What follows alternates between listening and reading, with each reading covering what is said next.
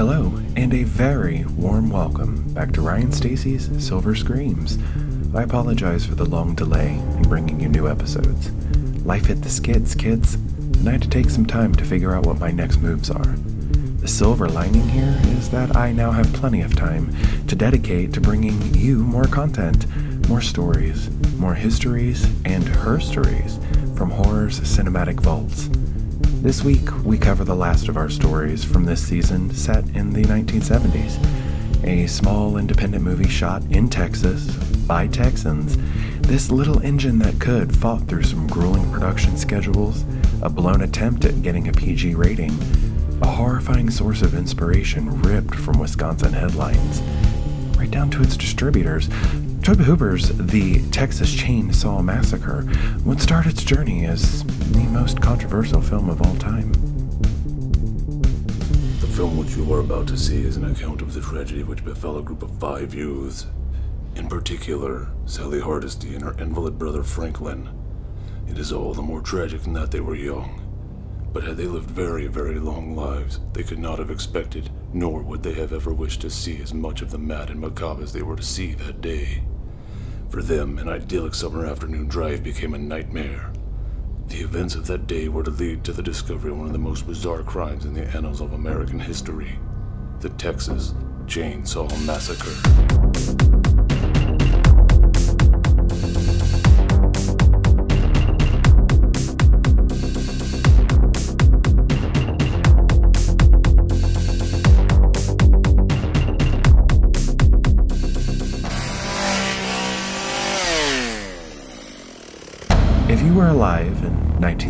1974, you might have thought those words were true. John Larroquette's reading in the opening is haunting, a foreboding tone letting you know that what you're about to see is truly fucked up. And in many ways, that legend still holds true today. Did you know that the Texas Chainsaw Massacre is based on a true story? It is, and it isn't.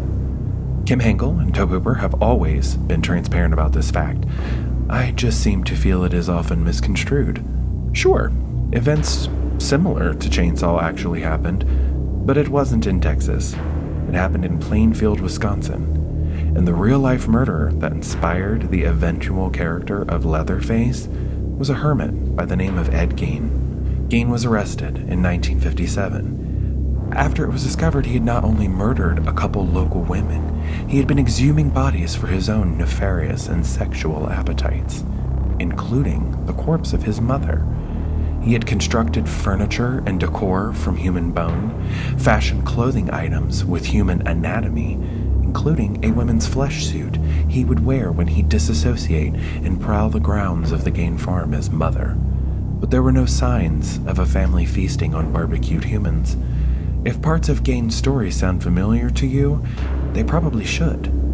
Both Norman Bates of Psycho and Buffalo Bill of Silence of the Lambs were inspired by this national horror story. I had to begin here with this episode because I wanted to speak on this misconception first and get mentioning Ed Gein out of the way early on. This is not a podcast about true crime or serial killers, and I apologize if this segment was triggering for any of you, my dear listeners. The lie that the movie was true is one told time and time again to cinema goers. Hooper, according to a 2008 DVD interview, that lie was in response to the changes to culture and counterculture happening in the early 1970s. This was an entire generation of young people who were speaking out against being lied to by their elected leaders. I spoke of this back in episode 1. This was when the glamour of Hollywood movies were dying, and that gritty realism everyone saw nightly on the televised news began bleeding into entertainment. The production schedule of this film was equal to its budget tight, employing a Texan cast and crew. Tobe Hooper and writer Kim Henkel had gotten the money for the film after conceiving it during the, their early days at UT Austin. $60,000 was acquired through friends, while most of those working on the film accepted deferred pay in favor of points off the back end once Texas Chainsaw sold to a distributor. And where else would they shoot?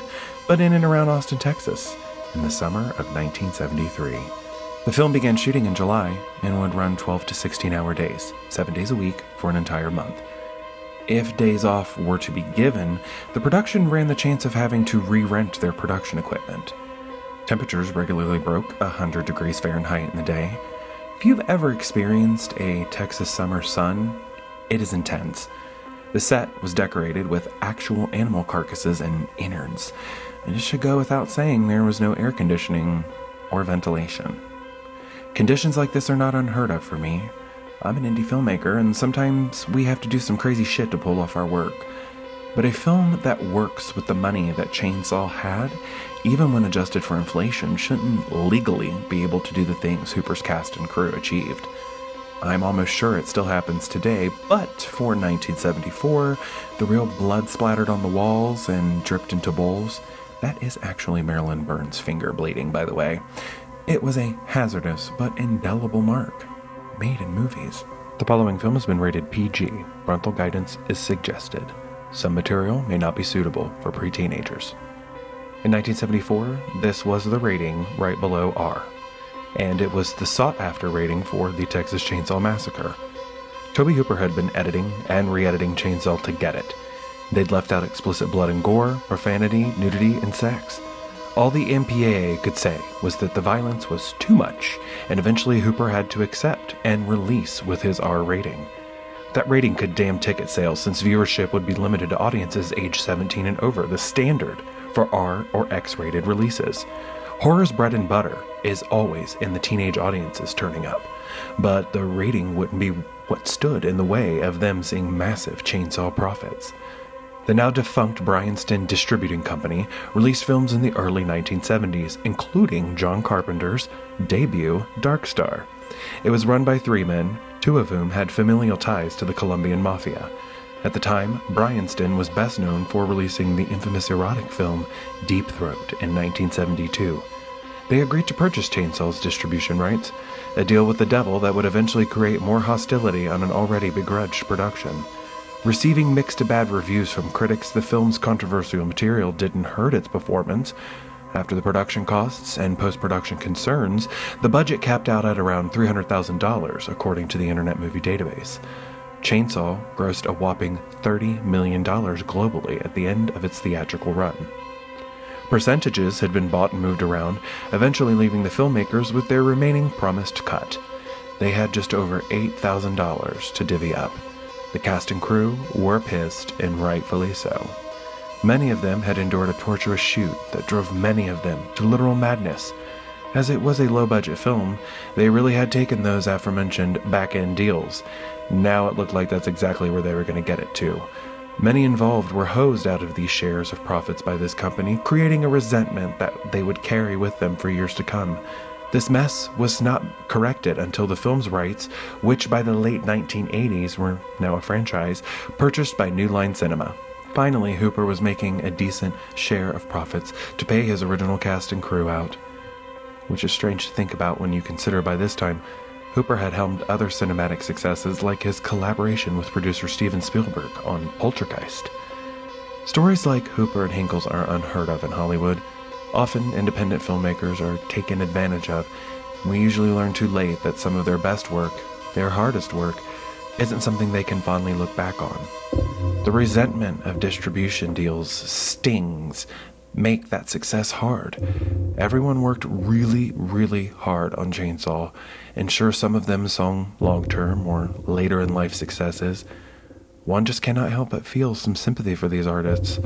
Money may not be able to buy happiness, but it sure is a great fucking start. When the film released, it was a smash success. Everyone was talking about the new scariest movie ever made.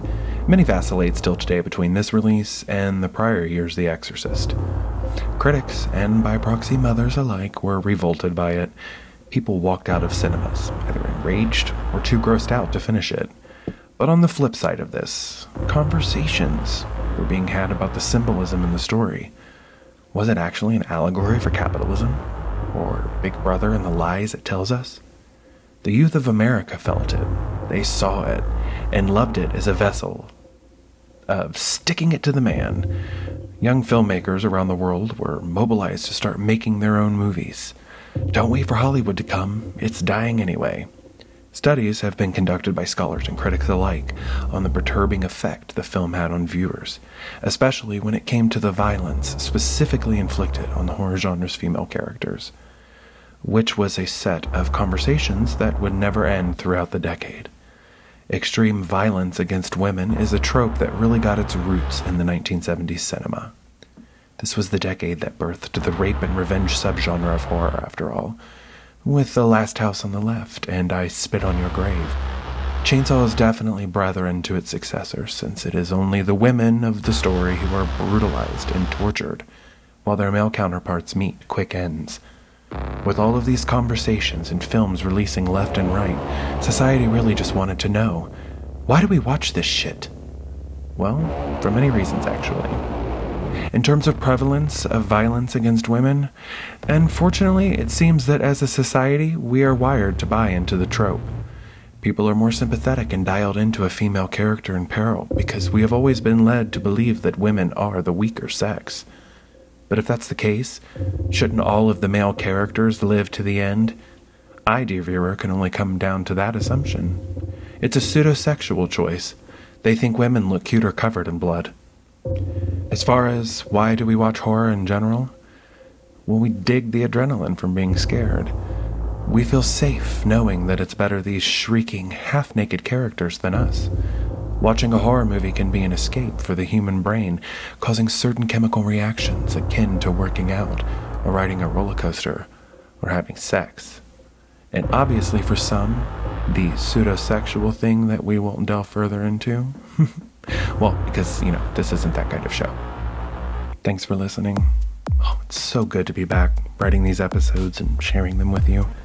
Please tell everyone you know about this show, however you're able, through social media or word of mouth. Follow me on Instagram at real Brian S. or on Twitter at Stacy Screams. This series is written and narrated by myself it is produced, edited, and with music by Sean Burkett. Our friend and Concept Media Films collaborator, Rob Collins, appeared as John Larroquette's narrator. Come back next time with the first episode of our second season, In Stitches Dressing for Scares, where we'll be taking a look at some of the most iconic costuming created for the horror genre, where I'll begin with 1992's Bram Stoker's Dracula. So until then.